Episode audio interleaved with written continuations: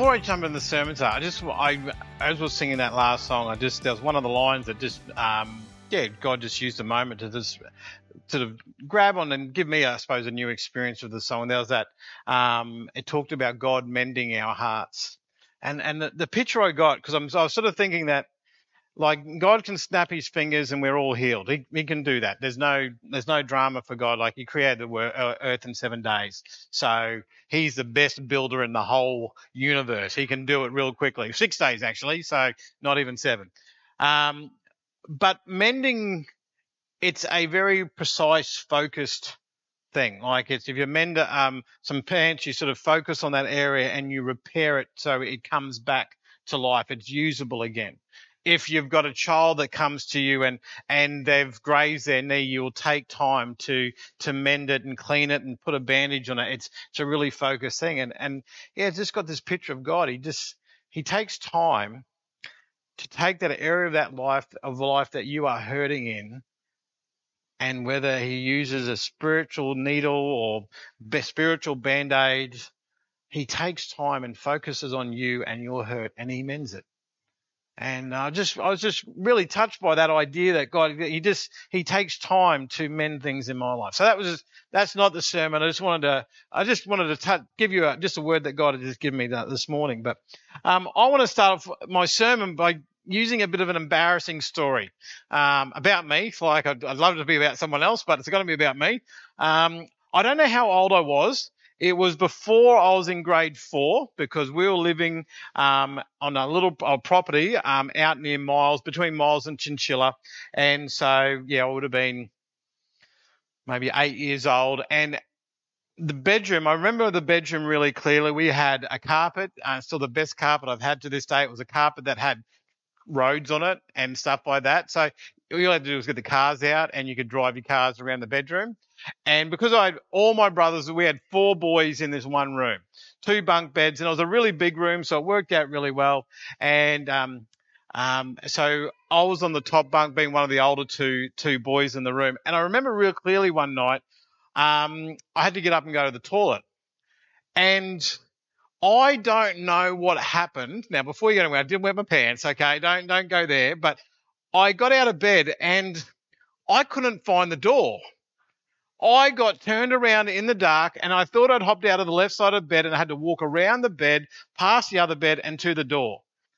And I, I don't know how long I spent doing it, but I could not find my way from where I thought I was to the door and go to the toilet.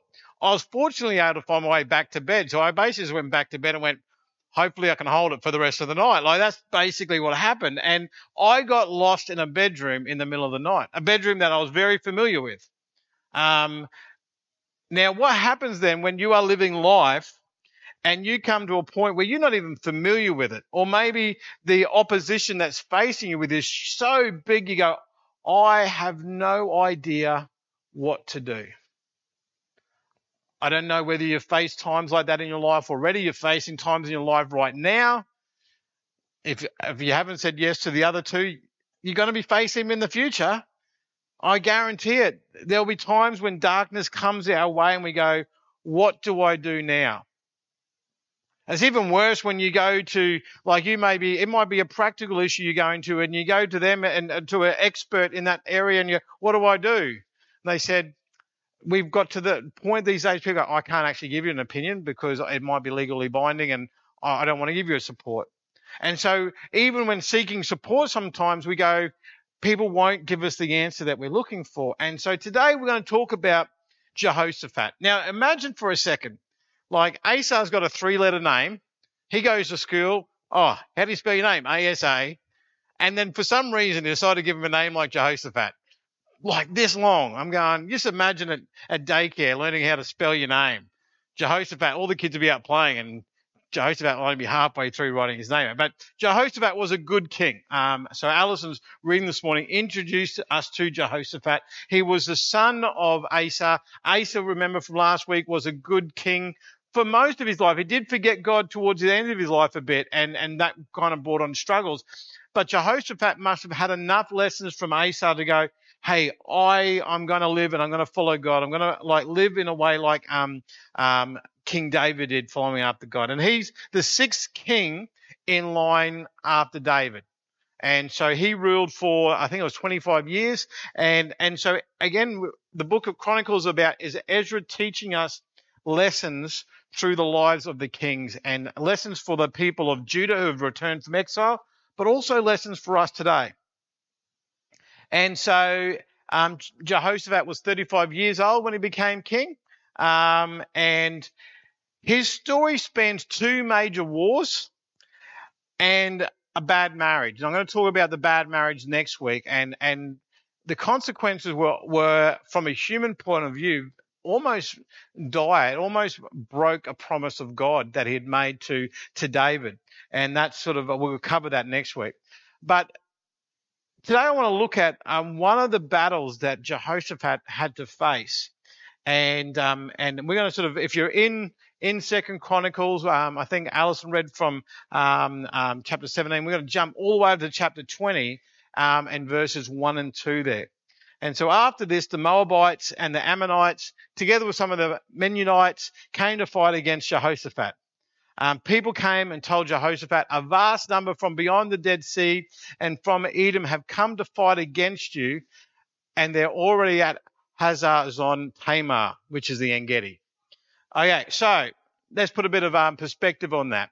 So Jehoshaphat, he's the king in Judah. Now, I think there's, is there a map on the next slide, Noah? We'll throw that up. So this will give you a bit of idea. So, so you see that's where Jerusalem is, and the Engedi's a little bit down lower, and the Edomites, Moabites, Ammonites were coming across the Dead Sea to attack them, and they were already south of Jerusalem. It wasn't like they've got a courier saying, "Oh, we hear these guys are talking about coming to fight against us." They were already on their on their doorstep. Um, and so they weren't very far away at all. And so they were you know, so all of a sudden Jehoshaphat went from having a really good day to a day where like this could be my last day. That that's uh, from a human point of view, that was the reality of it. You had three nations rising up against the people of um, Judah, and the question is, how would you feel if you got word that a human army much bigger than your own was coming to get you? What what would you do? Uh, anyone run away to a different country going, I don't want to be king. Who else wants to be king instead of me? Going, you, you can make those choices. Maybe, maybe you'd form a committee. Let's form a committee and, and talk about how we're going to conquer these guys. And you spend three years in committee, and by that time, point in time, the other nations have conquered you. Maybe you hide and and just pretend it's not there. Like these can be, I suppose, things that we, we do in our lives when when when these armies are coming against us. And, and we're struggling with that. And all of a sudden we go, well, what, what do we do? Well, let's, let's have a look at what Jehoshaphat did. So we look in verse 3. Jehoshaphat was afraid. Now, that is perfectly okay, justifiable. You've got three armies coming against you, and you are outnumbered. But this is what he did he resolved to seek the Lord. So resolve means he made a hard choice. He made a commitment to, I am going to seek out God on this. I'm not, God is not my plan A and then I've got a few other plans. God is it. I'm going to go to God and I'm going to ask God to help me. I'm going to ask God to guide me. Um, so he resolved to seek the Lord, but he went, I'm not going to do it by myself. We as a country are going to seek God. And so he proclaimed a fast for all of Judah. Now, if I proclaimed a fast even after church, I'd get grumbles. I wouldn't be grumbles. I know some of you'd grumble a lot. Going, no. And what about, um, also not any food? Of you go, oh, it's not, it's fine not getting any food. Don't need any food anyway. What about no coffee? Oh, the grumbles would, that'd be, that'd be really big. And so, but Jehoshaphat said, no, we're, we're going to be actively seeking after God. So we're going to fast as a nation and we are going to seek God what a great example he's setting. He's saying we, we're, we're actually going to be a people who are seeking our God and we're going to fast to do it. Now, for those who don't know much about fasting, back then fasting was about taking time away from food to focus on God. So every time your stomach was grumbling, it was actually meant to be a reminder to seek God, to pray to God. All the time you would use to um, prepare food was time that you would dedicate to praying to seek God. All the times you would spend at meals. And again, these cultures are probably one of the great things about it, food was a central part of their culture. So they would sit down for these long periods of time as family and community and eat. And so all of a sudden, that time was dedicated to seeking God. Now, we live in a world that's very fast paced. For some of us, like we'd give up food and, and like we, we, we drive through the drive through at Macca's and, and we finish it before we drive out of the uh, drive through of Macca's. And so we might only give up five minutes. And so we may have to learn to give up other things. Like we may have to fast from like your phone. Some of you will have hours every week free to seek after God. Maybe it's watching TV. Maybe it's um, like doing other things. Maybe for some of you, you need to give up worrying. And all of a sudden, that will free up hours as well. And, and so it may be different for us in the way that we fast, but Jehoshaphat, he proclaimed a fast for all of Judah, um, who gathered to seek the Lord. They even came from all the cities of Judah to seek him. And so the people of Judah, who were the, the, the, two southern tribes, they came together in Jerusalem saying, We are intentionally choosing to seek after our God because the problem we've got is God sized. So they're, they're making that choice. So Jehoshaphat, he did three strategic things. He resolved to seek the Lord. He, he chose, he called for a fast, and he gathered the people. And, and last week we, we saw um, we learned of God's promise to Asa that the eyes of the Lord roam throughout the earth to show himself strong for those who are wholeheartedly devoted to him. And we see Jehoshaphat's response to this struggle. He's going, well, when there's a problem, we go to God. When we, we've, we got something that's too big for us, God is the one that we will seek out. And so at the first sign of danger, Jehoshaphat sought the Lord. Um, to deepen, deepen his commitment, he called for a fast. And Jehoshaphat gathers the people together because there is strength in numbers. Two are better than one because they have a good return for their labor. And wherever two or three are gathered in Jesus' name, there he is in our midst. And but Jehoshaphat does a fourth strategic thing. And so I'm going to let you read the whole story. I'm going to pull out a bit more of it. But from verses 5 to 12, we see Jehoshaphat actually lead his people in prayer. And um, he prayed. And he begins the prayer, and I'm again as I was reading through this this week, I'm kind of like a bit on the on the fence on this one because basically what he'd done is said, oh, oh he's, he's he started off the prayer by reminding God of who he is. Now, do you think God needs to be reminded of who he is? And so at first I'm thinking Jehoshaphat's praying this prayer to say, God, remember, hey, you're the great God. You're the God who supplies. You're the God who've done this. But then it clicked with me. I went, even though he's praying to God, he's praying in front of the people. And so he's actually taking some time to remind the people as he prays to God of who God is. So all the people are out in front of him and they're fasting and, and he's praying as he leads the people and he says, You have been there for all the descendants of Abraham. Um, we, we, we've done this for you and we want to follow after you, God. And then he, he presents his problem like God doesn't know. Um, oh, uh, by the way, God, we've, we've been invaded by people that we once had mercy on. We actually showed mercy to these these tribal groups in, in our past, and they're invading us. Um, and so he goes through this prayer, and the climax of Jehoshaphat's prayer is actually a really great prayer for all of us. This last line, it, it works in so many different situations. The, the line of the prayer is this we do not, know what to do, but we look to you. We do not know what to do, but we look to, but we look to you. Jehoshaphat's not even offering suggestions. God, can you do this? God, can you do this? God, can you wipe the enemy out? Can you turn them into butterflies? Can you do whatever? God, I don't know what to do in this situation. I am king of this nation, and I don't know what to do. But we look to you. And so there is an inference there that with Jehoshaphat saying, I don't know what to do, but we're looking to you, I know you know what to do. I know you've got this in hand. And so God takes some time to answer um, this prayer of Jehoshaphat. And so, uh, picking up in verse 14 of chapter 20, it says, In the middle of the congregation, the Spirit of the Lord came on Jahaziel. And in verse 15, he said, And he said, Listen carefully, all Judah and you inhabitants of Jerusalem and King Jehoshaphat. This is what the Lord says Do not be afraid or discouraged because of this vast number, for the battle is not yours, but God's. That is an awesome statement because it's not saying, okay, I will help you win the battle. It's not saying, I will, I will strengthen your arms. I will make your arrows go straight. He said the battle's not even going to be yours altogether. Uh, it's not going to be, you don't have to worry about it. The battle is mine. Now, let's put it in a perspective. Imagine you, just even, just imagine you're a child for a second and there is, there is a bully that is always wanting to pick on you and, and God comes up to you and says, Hey, don't worry. The battle is mine. And God goes, take care of the bully. That would be like an awesome thing. Like you, you, I'm seeing like cartoons where like Wiley Cody gets dragged into something and then Wally, and there's all these like picture sounds coming out. God is just thrashing this bully. Well, that's basically what he said to the people. I'm going to take care of this. This is, and, and again, when God takes care of something, he takes care of it well. Like he, he's not going to do a half-hearted job. It's going to be complete.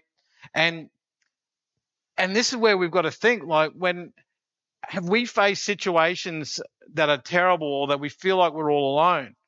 And in those times, are we willing to be wholeheartedly devoted to God and let God just come in and go, Hey, I don't know what to do, but I know, we look to you and let God come in and do this. And so from this point of Jahaziel basically says, tomorrow you will go up and you will see them coming and you'll find them at the end of the valley facing the wisdom of Jeruel. So basically, um, this guy that the Spirit of God had come down and he gave them instructions. to Go, this is what you need to do. After the fact that, that the, the battle is God's. Um, and all of a sudden, what happens is we, we start to see the, the, the hope of the people um, sort of lift. Um, in verse 17, it says, You do not have to fight this battle. Position yourself, stand still, and see the salvation of the Lord. He is with you, Judah and Jerusalem. Do not be afraid or discouraged. Tomorrow, go out and face them, for the Lord is with you. Three armies against one. They've come to the city going, We don't know what to do. And they go out in confidence. But before they do that, we see something interesting that happens for the, the rest of this passage is Jehoshaphat's response to what God has promised, what God is doing, and what God has done. In verse 18, we pick this up. And then Jehoshaphat knelt low with his face on the ground, and all Judah and the inhabitants of Jerusalem fell down before the Lord to worship him. Now, this is before God has done anything. There's a promise in the air but they are so certain of who God is and what God can do, they know the victory is theirs already. And so the king hops on his face. I, am not going to sort of try and claim some authority. I'm not going to claim and say, "Hey, God, I'm I'm, I'm with this guy. I'm I'm and try and no, nah, I'm going to humble myself. All glory goes to God. If the battle is God, the glory goes to God. And so he led the people in worship. So he, he's, he's basically he's he's resolved to seek after God. He's um, he's fasted. He has um, continuing to to follow after God, and he's gathered the people in, and then he's led the people in worship. And they stood up and they praised the Lord God loudly. And, and the next day, after this time of worship, they set out for Tekoa, which is the place where they were going. And it was about 20 kilometers south of Jerusalem. So when we saw that map earlier, that's about how far it was. Now, again, 20 kilometers doesn't sound that far when you're driving, but they're walking. And but again, for them, it's probably easier for them walking than we than we walking because we don't walk that far very often. So, um, so they they got their army together and they walked out to to to face this army, and um, and and and they started. But the good thing was it was downhill to get to where they were going. So it was for them it was a leisurely walk. They were, they were walking towards a battle, battle, and it was an easy walk for them to take. Um, and so basically, along the way, they are encouraged and they're to to remember that um, God is God is going to come through for us. God is going to uh, be the, the one who faces his battle. And then along the way, Jehoshaphat goes, you know what? Because we know what God has promised, because we know what God is is is is going to do, and and and has already done for us in our past. Let's worship God along the way. So as they're marching, um, and so this is the thing, like sometimes for, for men, like to join together and, and sing, it's it, it can feel a little bit okay. This is a little bit unnatural. And so if you're inviting a, a mate along to church, he's going to probably feel a little bit uncomfortable singing to God because he hasn't really been overcome by the picture of God and, and, and who he is and, and all that kind of stuff. So here we are. Here is the army. So the army is guys who've got arms like this and like they they like they walk sideways through doors and because they are trained for this. And he goes, let's let's sing.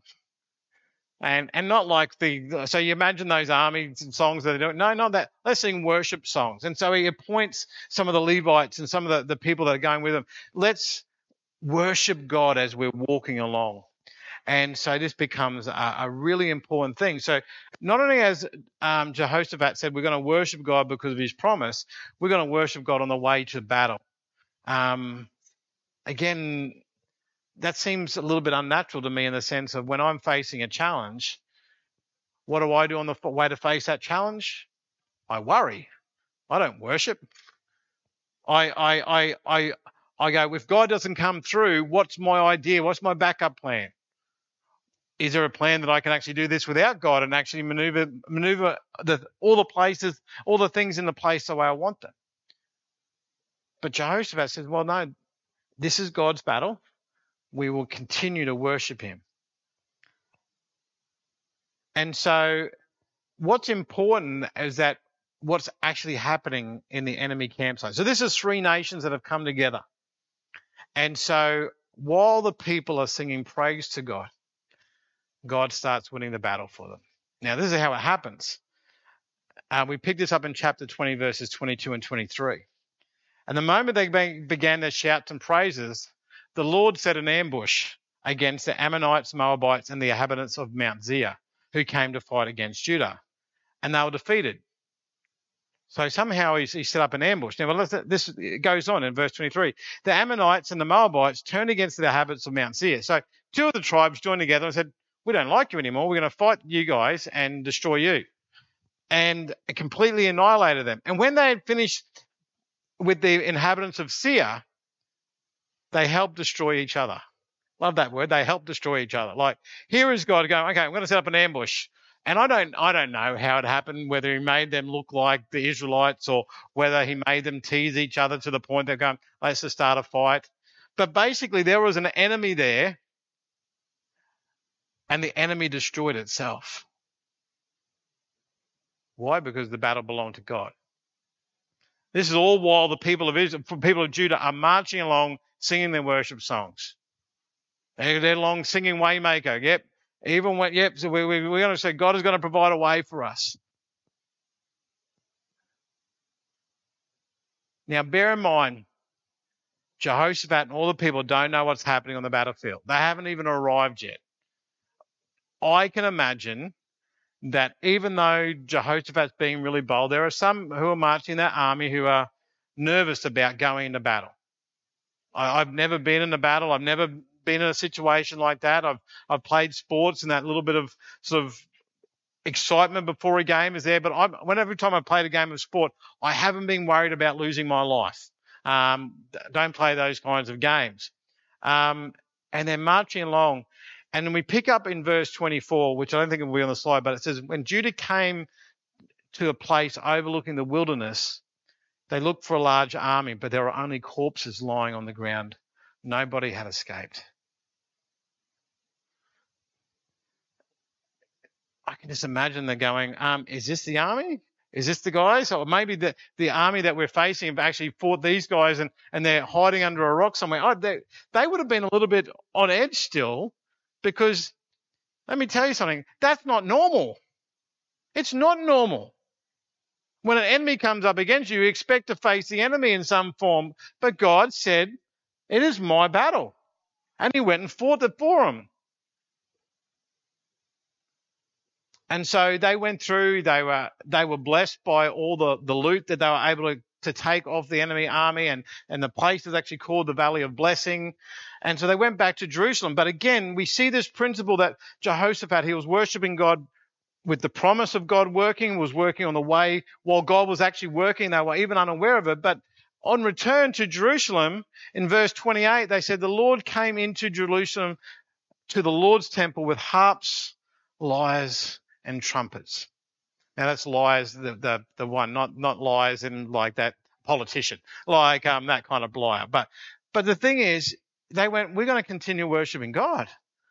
Like God has done something amazing. Like how many people did, how big did their army need to be? Like it could have been half a soldier. You could have sent a kid up and they still would have won. Why? Because the battle belonged to God.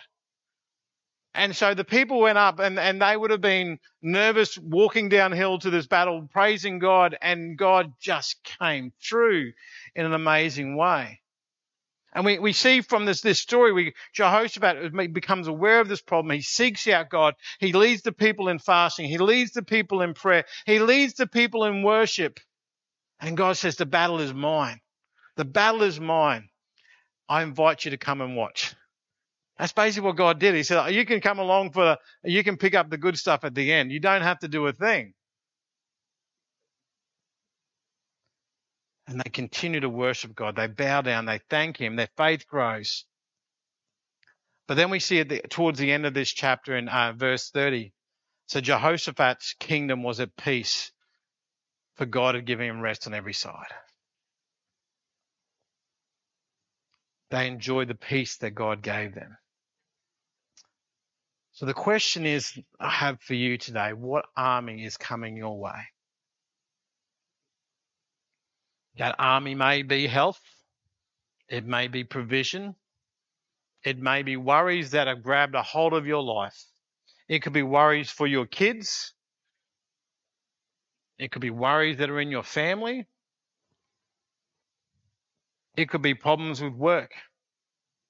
It could be um, things that you don't even know is happening, and you go, I just don't know about this. Well, Jehoshaphat, as, as Ezra is showing us some lessons that we can take with us from this passage. Again, remember, Ezra is writing to encourage the now people of Judah. This, this was ancient history to them when they were receiving these lessons.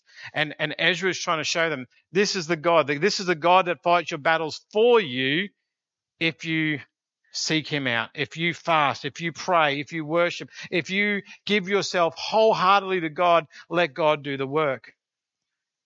So the first lesson from Jehoshaphat's revival is God is available and attentive in your darkest moments. that is such an encouragement if we realize that that hey when i'm going through something it's not catching god by surprise. When we go and pray hey god just let you know i've got a problem. Really? Oh i missed that one. I was so focused on everyone else other than you. No that doesn't happen. I, I wonder how many times that when we pray our prayers, because again, we can pray in a way where we kind of give God all the details, and God's waiting for us to get to the to the point where He can answer us, but we're too busy telling Him all the problem. And God goes, "Yeah, I'm fully aware. I'm I'm fully aware. Like there's not a little bit of this that I haven't heard before." And it's like when your kids come up and tell you something, you know what they want, and and they, but they just take a long time to get to the end of the story, so you can actually help them with the problem they have. We are like those children. We, we, we rabbit on and this is my prayer, God, and help me with this. I'm really worried about this. God, what, what should I do? What should I do? And God is just waiting for us to take a spiritual breath. So he goes, now that you've stopped, let me give you an answer. God is, is aware and attentive. He's available in our darkest moments. God is there. God is aware. Ezra is also showing us that prayer is more powerful than any enemy. Is prayer something that you go into easily, quickly? Or is it down the line of things when struggles hit your path? And again, when I say pray, is it like, oh God, please help me? And then we go try and manage it ourselves. Or, well, okay, this is a problem. I'm going to stop. This is, i am going to stop in my life. I'm going to stop doing this. I'm going to stop my car and pull over. And I'm going to really seriously seek God out. I'm I'm going to give up lunch today so I can pray to God because this problem is overwhelming me. Maybe it's something that in your family, like you go, okay, we're gonna we're gonna give up. Maybe not food, because the noises that will come from your kids will will cause more stress. But maybe you take some time as a family and go, well, we're going to give up the TV tonight. We're going to pray as a family.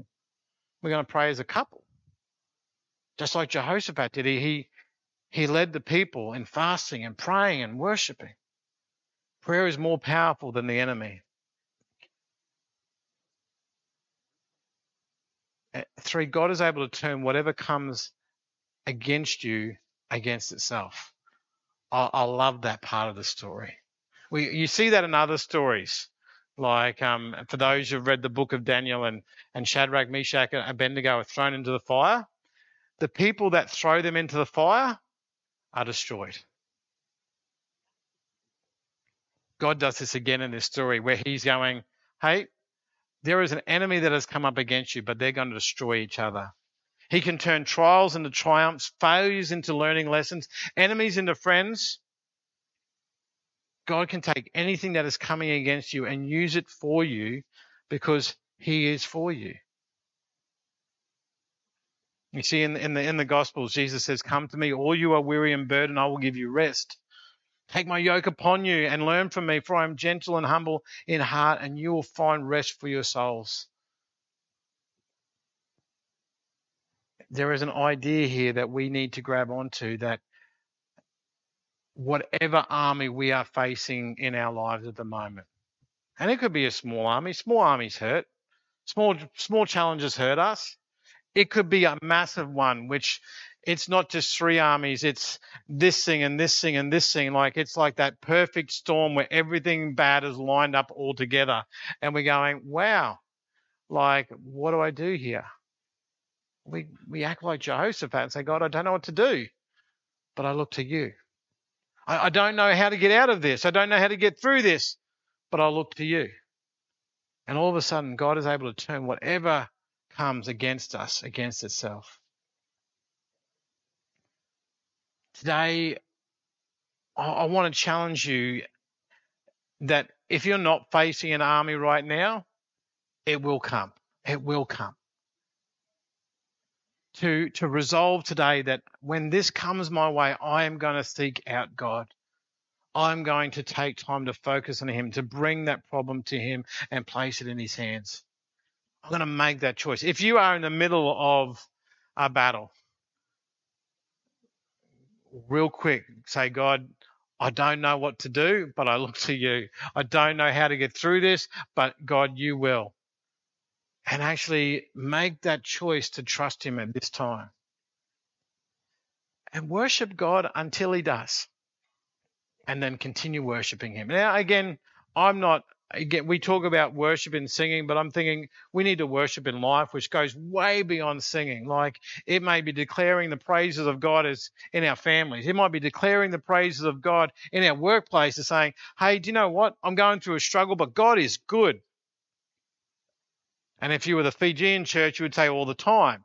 I was thinking about that phrase this week because it's God is good all the time, all the time God is good. And they, they repeat that over and over. The thing is, it's such a simple statement, but it is so 100% true. There is not a moment that God is not good, and there is all the time God is good. Like He wants good things for us. And I'm going, so our worship of our lifestyle, all of a sudden the choices that I make to be obedient to God, the, the, the, the intent that I have in my heart becomes inclined to say, God, what, what would you have me do? I want to worship you with my life. And so that was what happens when we face these armies. Like we trust God until he comes through. We worship him before, during, and after. And we let God get all the glory for overcoming. And so I don't know whether you're at a before, you might be at a during, you might have just gone through something and you're declaring the victory of God. That's great.